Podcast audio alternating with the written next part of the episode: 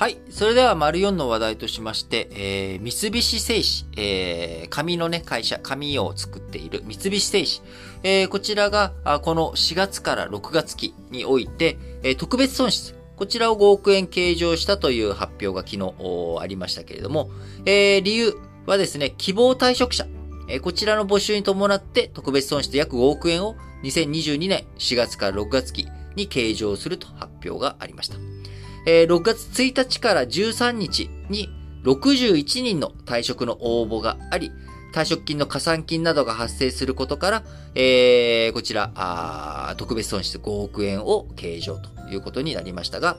えー、この2023年3月期の1年間の業績予想の中には、すでに折り込み済みで修正しないということですけれども、えー、紙、デジタル化、DX が進んでいる中、製紙業界、えー、紙の需要というものがね、落ち込んできていることから、あ特にこの新型コロナを受けてね、えー、リモートワークとか、えー、在宅勤務とか、こういったものもね、え進んでいく状況の中、えー、紙の需要、なかなか戻ってこないよね、ということもあり、え、退職者の募集ということに、今回三菱製紙になったということです。えー、もともとね、赤字とかね、決算とかも、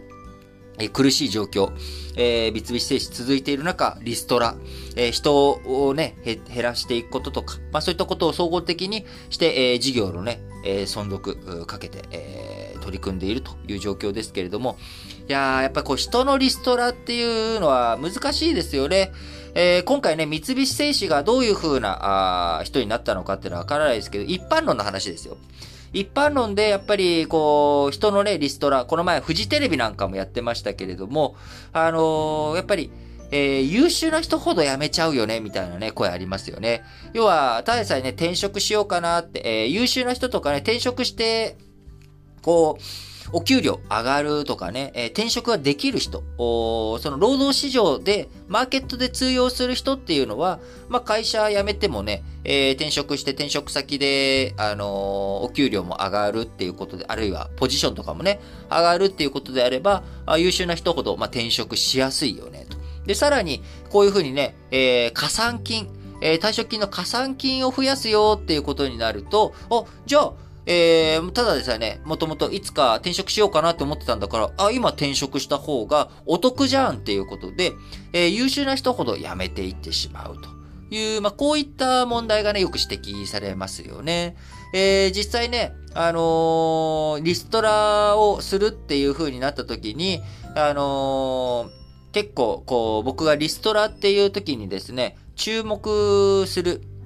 えー、見るようにしてるのは、どのセクションをどういう風に募集するのかな。よくあるのがね、えー、年齢ですよね。何歳以上とか、あ勤続年数何年以上、何歳以上の人について対象しましたとかっていうね。えー、要は、あ早めにちょっと年齢、えー、高くなって、お値段もね、高くなってしまっている。あのー、年功序列の日本において、えー、年を重ね寝ている人っていうのは相対的に、えお給料が高いと、企業の中でなっているので、まあそういった人をご退場いただくっていうのはよくあるものですよね。この前のフジテレビも年齢、えー、とかね、その上の人たちとかでしたよね。あるいは部署とかセクションですよね。えー、この工場廃止しますとか。で、この工場のところから、えー、人、リスト、配置転換とリストラで、えー、工場を閉鎖しますとかね。なんかまあこういうこととか、えー、そういったところとか、何、どこのもの、どこの部署、どういう範囲、対象でね、えー、希望者を募集しているのかっていうところ。えー、これによってはね、内容次第によっては、あ、そのリストラのやり方だったらこの会社、もっと厳しくなっちゃうんじゃないのかなとかね。ああ、なるほど。あ、これは確かに合理的で理屈が合うなとか。あの、リストラっていう言葉でね、えー、まあ、人のリストラ以外にもリストラってあるんですけど、まあ、人のリストラってなった時に、単純に人を切るんだって見るんじゃなくて、その内容とか中身っていうのをね、えー、より見ていくと、あの、面白さというか、ニュースを見る上での視点が一つ広がるのかなと思って、えー、今日ちょっとこの三菱製紙の、えー、リストラの話からその話したいなと思って今取り上げましたということと、もう一つはこの製紙業界ですよね。紙。えー、僕ね、よくこの新聞解説ながら聞きでも言いますけれども、あの、僕、紙をめっちゃ多用する人間なんですよね。あのーか、iPad とか画面って、広げるのに限界あるじゃないですか。iPad 僕、あのー、10.5インチと12.9インチと、あのー iPad mini 3つ持ってるんですけど、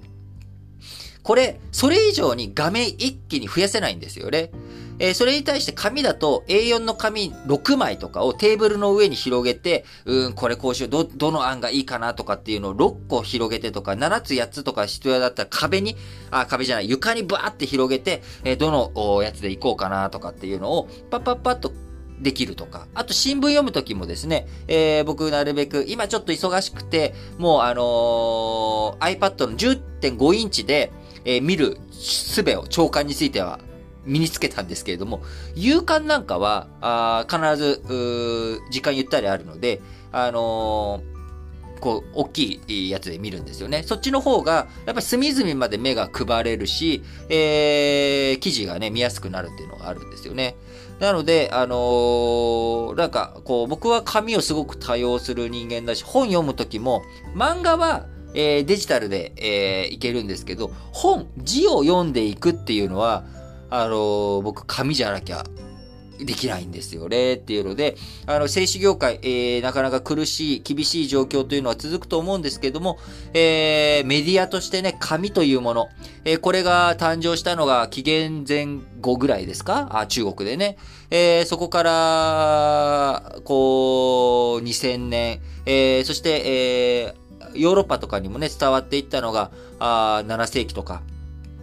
えー、8世紀とか、あそういった、えー、タイミングですけれども、まあ、あの、そう考えていくと、え、1000年を超えてですね、僕らのメディアの中心にいた紙というもの、これがだいぶ大きく変わってきているんだろうなっていうのを改めて思いますね。えー、こういったポッドキャストとかね、あのー、紙とか文字じゃなくて声が伝達されていくっていう、まあ、こういったこともできるようにどんどんスムーズになっていますし、えー、動画とかね、まあ、どう、うん、そう、いろんな画面とかを通して、物事を伝えていくっていうことも増えている状況の中、え紙のね、使い方とかあり方、紙とデジタル、どういうふうにね、使い分けをしていくのかっていうことを、我々今過渡期にある人間として、えー、しっかりといろいろと、すべ、方策をね、考えていけたら面白いなとも思って、えー、この製紙業界、えー、三菱製紙、えー、特別損失5億円リストラの話題を取り上げました。